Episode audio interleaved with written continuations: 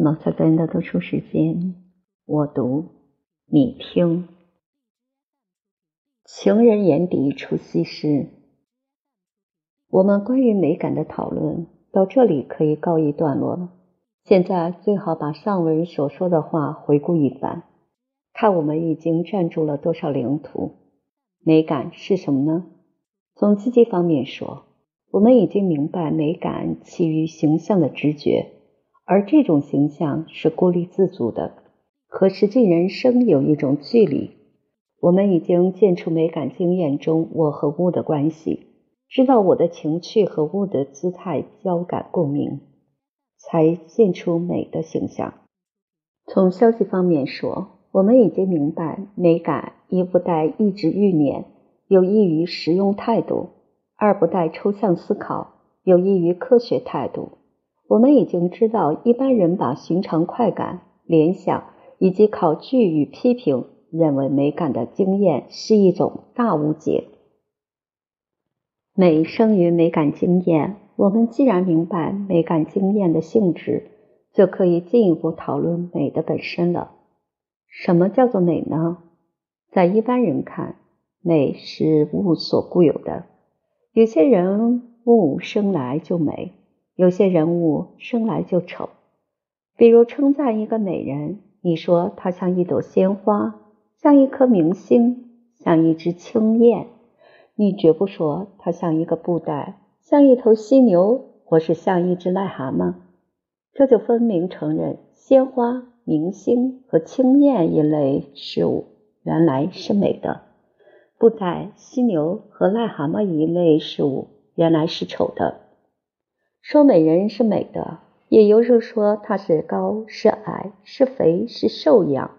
她的高矮肥瘦是她的星宿定的，是她从娘胎带来的。她的美也是如此，和你看着无关。这种见解并不限于一般人，许多哲学家和科学家也是如此想。所以，他们费许多心力去实验最美的颜色是红色还是蓝色，最美的形体是曲线还是直线，最美的音调是基调还是 F 调。但是，这种普遍的见解显然有很大的难点。如果美本来是物的属性，则凡是长眼睛的人们应该都可以看到，应该都承认它美。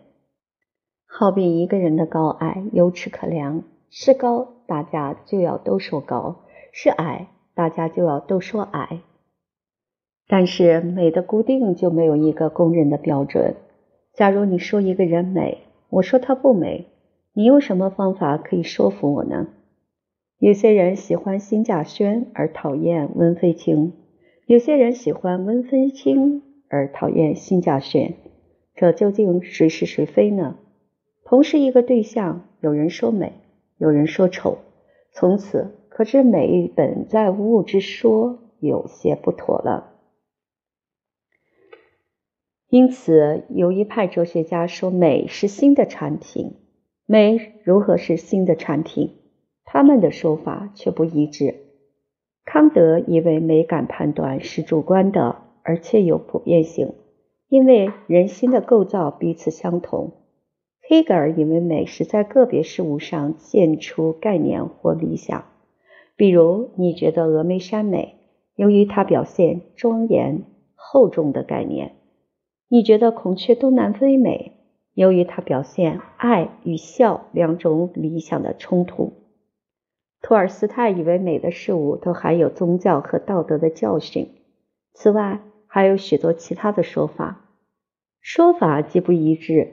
就只有都是错误的可能，而没有都是不错的可能。好比一个数学题生出许多不同的答数一样。大约哲学家们都犯过性理智的毛病。艺术的欣赏大半是情感的，而不是理智的。在觉得一件事物美时，我们纯凭直觉，并不是在下判断，如康德所说的。也不是在从个别事物中见出普遍之原理，如黑格尔、托尔斯泰一般人所说的，因为这些都是科学的或实用的活动，而美感并不是科学的或实用的活动。还不仅此，美虽不完全在物，却亦非与物无关。你看到峨眉山才觉得庄严厚重，看到一个小土墩却不能觉得庄严厚重。从此可知，物须先有使人觉得美的可能性。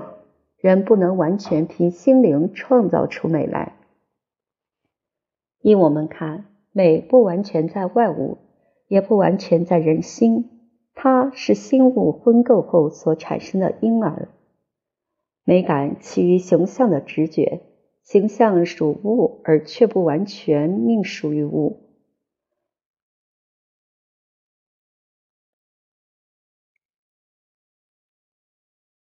因为。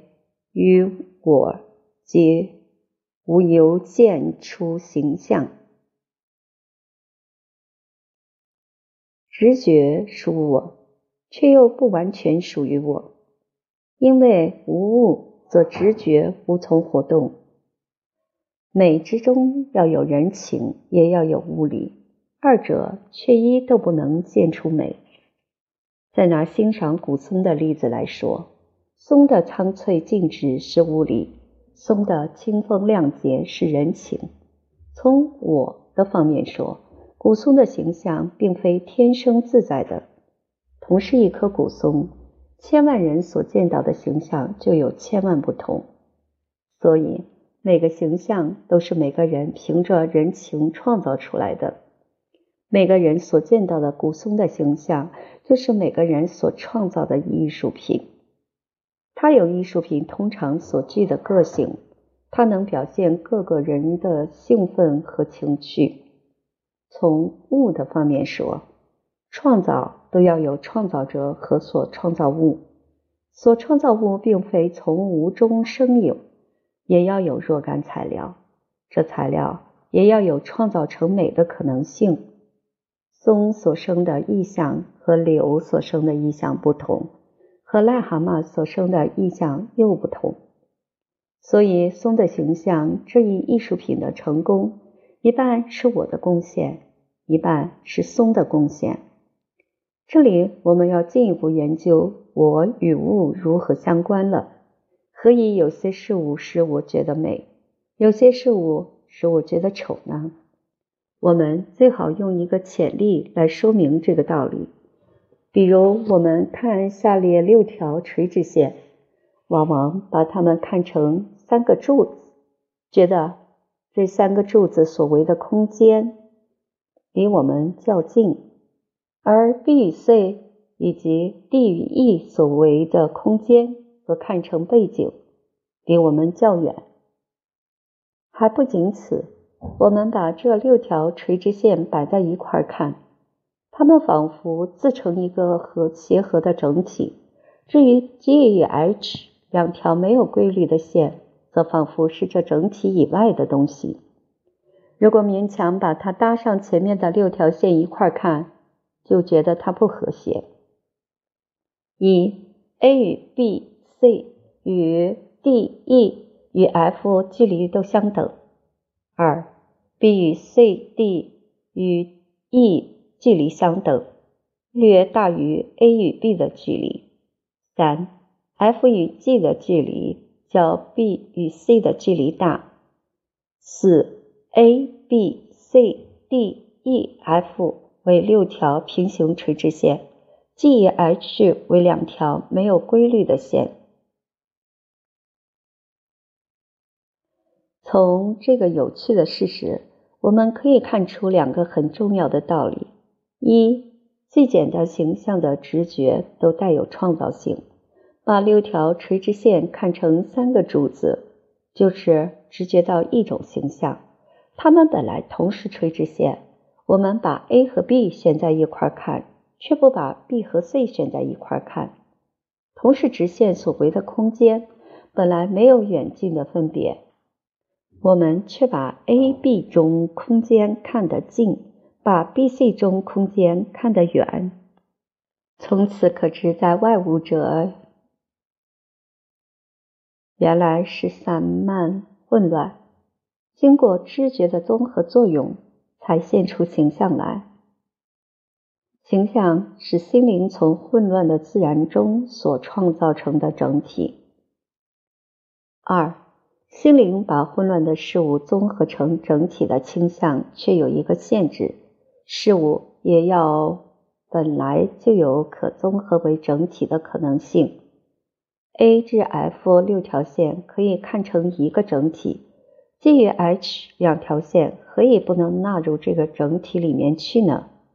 这里我们还可以见出在绝美绝丑时。心和物的关系，我们从左看到右时，看出 C D 和 A B 相似，D E 又和 B C 相似，这两种相似的感觉便在心中形成一个有规律的节奏，使我们预料此后都可由此力推，右边所有的线都顺着左边诸线的节奏。